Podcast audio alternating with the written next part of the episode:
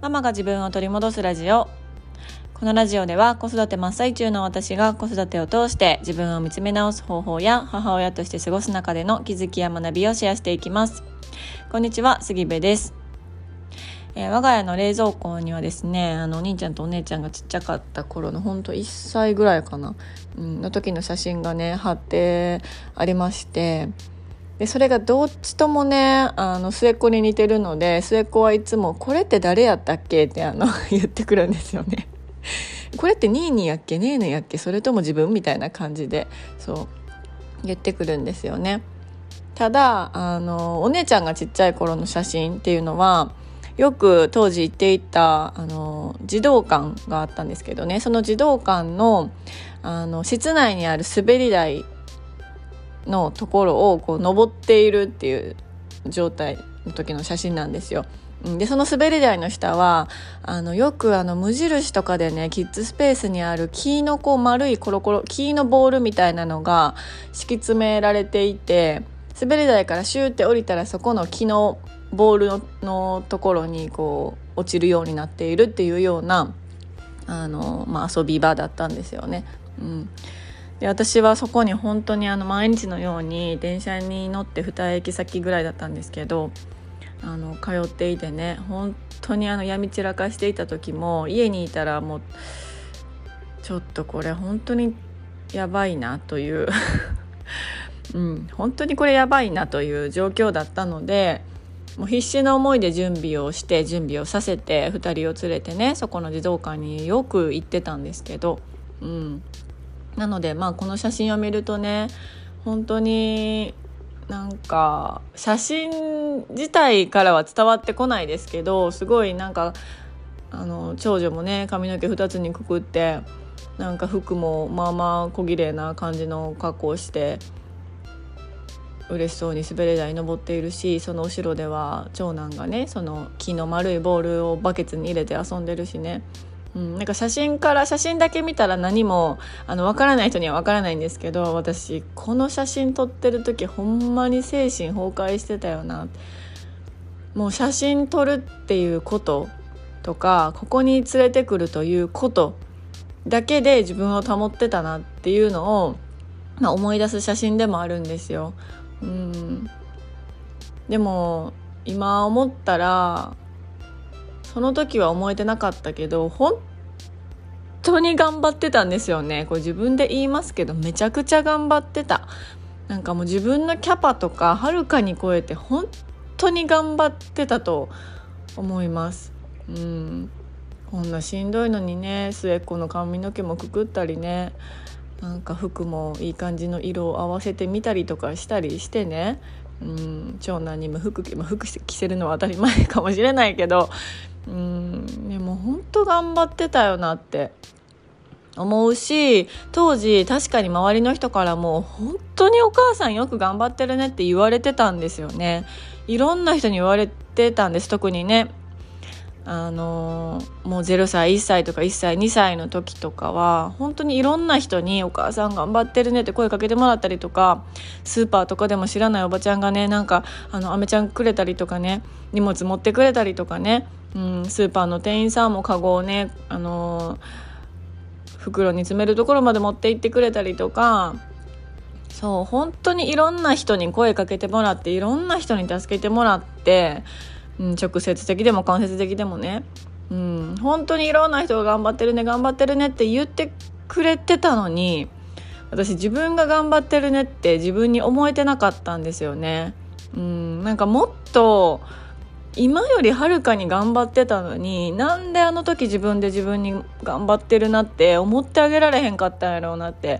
うん、思ってあげられていればあんなにも苦しい状態にはなってなかったのかもしれないなって本当に思うんですよね。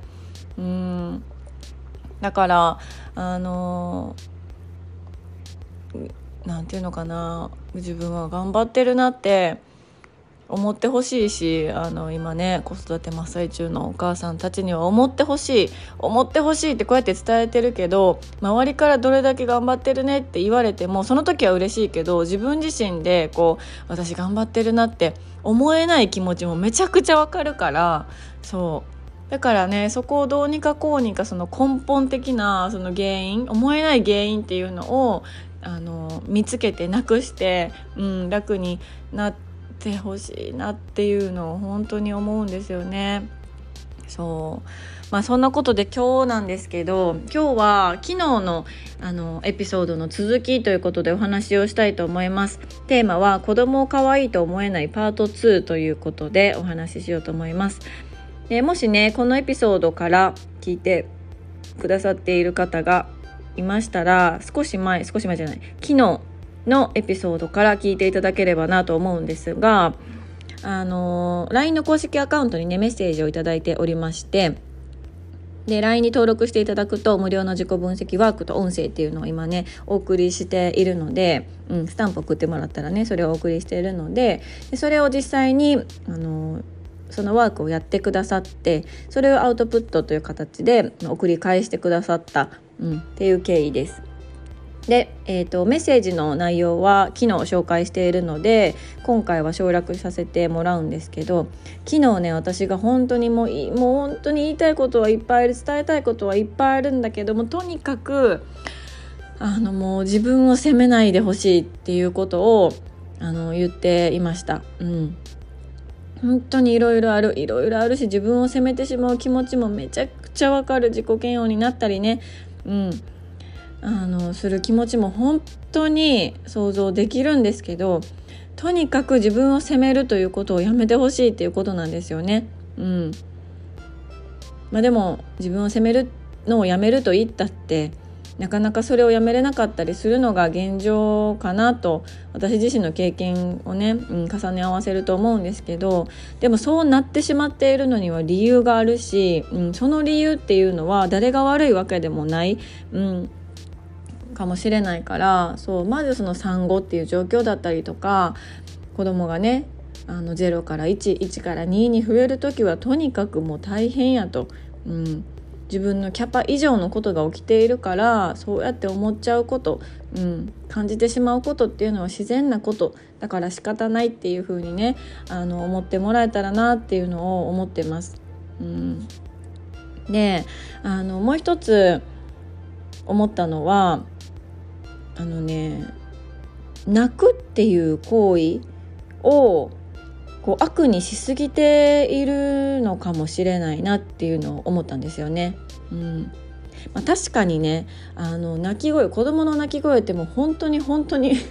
あのちょっと悪いですけどうるさいしあの普通に音としてあのかなり耳障りっていう事実はあると思うんですよね。うん、これなんかよくいろんなとこで見ますけどなんか騒音のね数値で測ったら子どもの泣き声ってあの電車の音より大きいだったか踏切の音より大きいだったかなんかとにかくすごい騒音なんですよね。そのレベルで数値で測ったら、うん、っていうのをよく見るんですけど確かにそんな音をね、うん、あのもういくら自分の子の泣き声やと言ってもその大きな泣き声をずっと聞き続けるっていうのは本当にこれはもう疲弊します。私も本当にあの疲弊してます泣き声に。うん。確かにそのもうとにかく音がうるさいっていうこともあると思う、うん、ですけどそれプラスその泣くっていう行為が泣くというあのうん、行為が結構こうキーポイントになってくるのかもしれないなとそのワークのお返事のアウトプットを見てもそうだしその後にいただいたあのものもあったんですけどそれを見ていてもこう泣くという行為を悪にしすぎてしまっているのかもしれないなっていうのを私はそういうふうに思ったんですね。うん、確かにその泣い自分が泣くこととか泣いている人を見ることとかって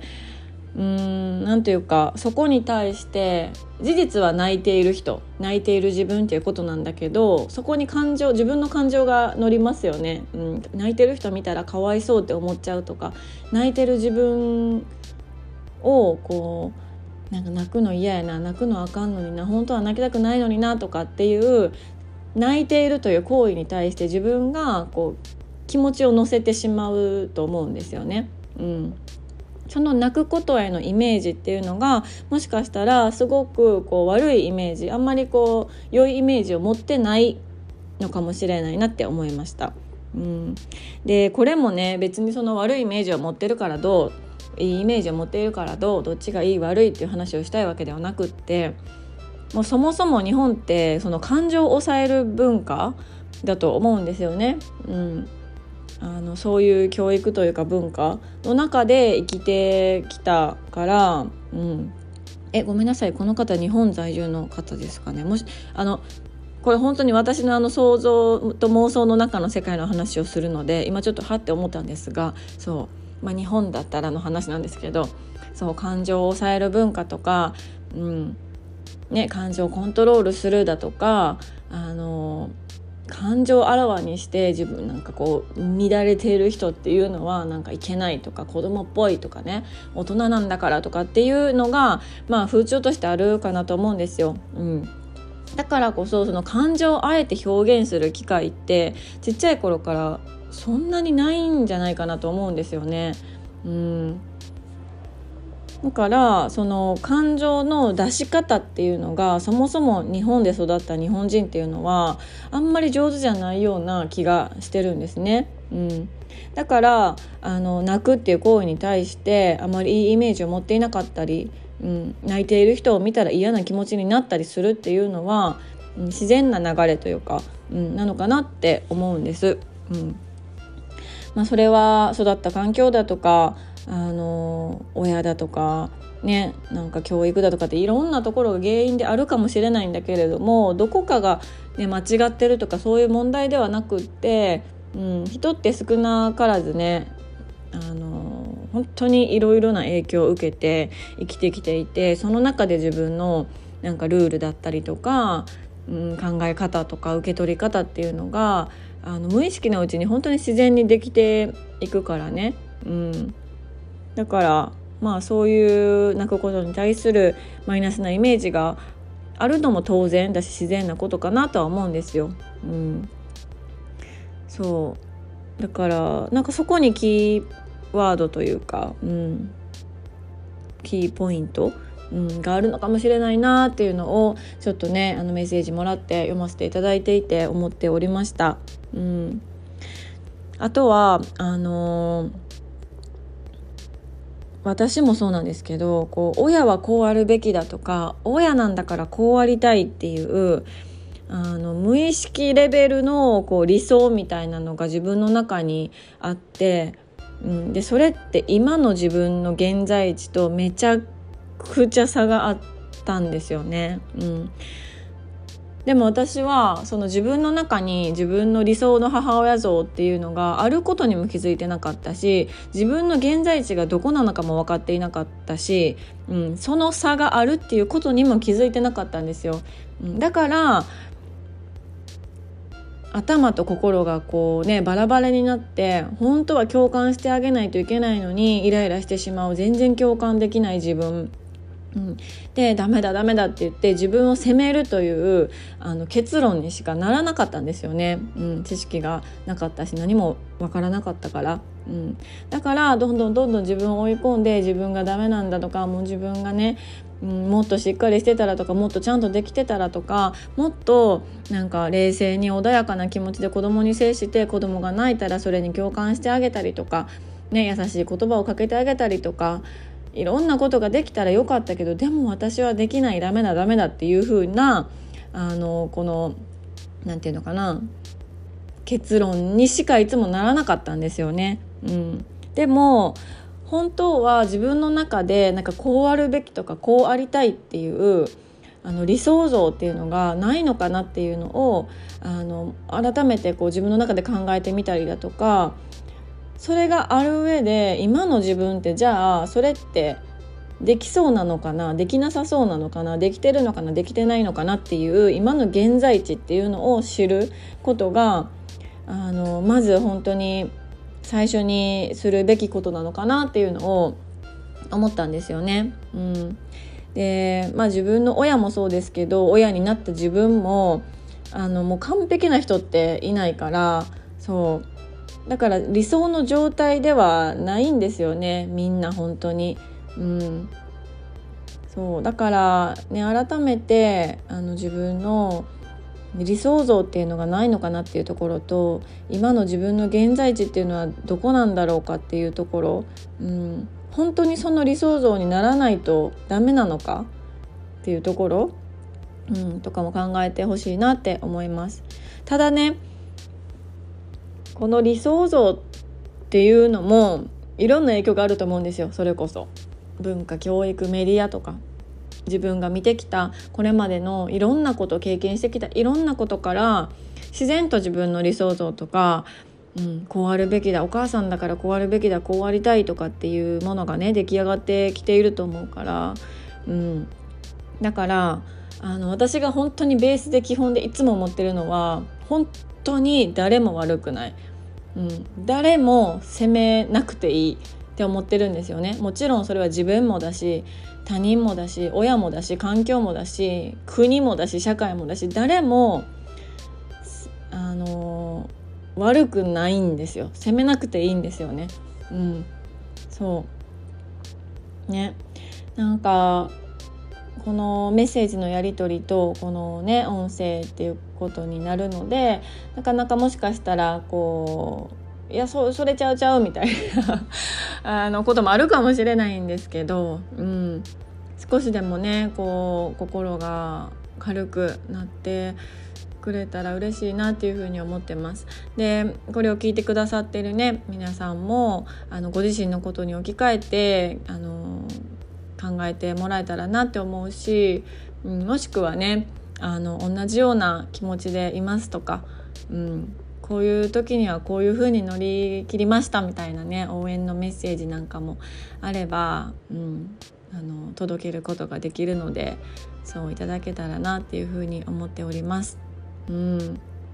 なかなかねしかもこのコロナ禍だから外に助けを求めに行ったりとか私が言ってたみたいに児童館にね行ってちょっとそこにいる保育士さんとか職員さんに話聞いてもらうとかそういうのもなかなかできないこの今のこのね世の中だからうーん。で家の中にいるとねどうしても考えもこう堂々巡りになったりとかこうちょっとマイナスなね思考に陥ってしまったりとか塞ぎ込んでしまうっていうのは本当にあのーまね、今のこの時代だからこそよくあることというかありがち、うん、なのかなとも思うんですよね。そうだからあのそうもう一つ言いたかったのはもう一つってももうあとあと100個ぐらいあるんですけど そうもう一つね言いたかったのはこういう言ってもどうにもならへんやろっていうことってあるじゃないですか。うん、このお話だってあの私本当にねなんかもうほんまに家まで行ってもうちょっとちょっともう本当に下下の子見とくんでとかね言いたいしやりたいぐらいなんですけど実際に行けるわけじゃない。実際にあの物理的に何かをできるわけじゃないんですけどでも言ってもどうにもならんしとか、うん、愚痴ったところでどうにもならんしとかね悩みを吐き出したところで解決せんしと思って言わないという選択を取るんじゃなくってとにかく出すっていう自分の中から自分の言葉でそのモヤモヤの気持ちを誰かに吐き出すっていうことがすっごく大事だと思うんですよ。うんそれで解決にはつながらないかもしれないけどでもそれを誰かに出す誰かに話すとにかく自分から出す話すっていうのが本当に大切だと、うん、思います。その答えが出ない正解がないっていうことほどことほど ことだからこそ、うん、そこが本当にね大事だと思うんですよね。そう。だからあのー、まあこれもね教育とかの話になってきますけどまあ、正解とか解決するとか答えっていうのを今までねあの求めるそこを見つけるっていう教育を受けてきたから何でもかんでも原因を見つけて答えを見つけに行きたくなるんですよね。どうしても。だってそうやって生きてきたから。そう。なんだけどやっぱり答えがないものだしあの子育てって、うん、すぐに解決できることでもないしだから本当にその解決を求める正解を求める答えを求めに行くとどんどんどんどんね見つからなくて辛くなってしまうということが起きるから、うん、そこを見つけに行くんじゃなくてとにかくこのモヤモヤをあの外に出すっていう、うん、感覚がすごく大事かなって思います。で言葉にして言ってしまうとねなんか認めたくないのに認めてしまうような気がするから自分から出すこと自体も怖いことかもしれないんですよ。うん、その気持ちも本当になんかわかる。うん、けどそれ以上に自分から話す自分から出すっていうことは大事なことだと思う。声を大にして言いたい。そう。だからね。うん。安全な場所にあの吐き出す相手を間違えないように、うん、出してほしいなっていうふうに思います。はい。ということであの今日のテーマは子供を可愛いと思えないパート2ということで、えー、前回のエピソードの続きということでお話をしました。えー何かね、うん、ご意見ご感想やあなたのエピソードそしてあの応援のメッセージ等々ありましたら是非 LINE の公式アカウントにねメッセージいただけましたら嬉しいです。URL は概要欄に貼ってありますのでそちらから、えご登録よろしくお願いいたします。では今日も、えー、最後まで聞いていただきましてありがとうございます。素敵な一日になることを願っております。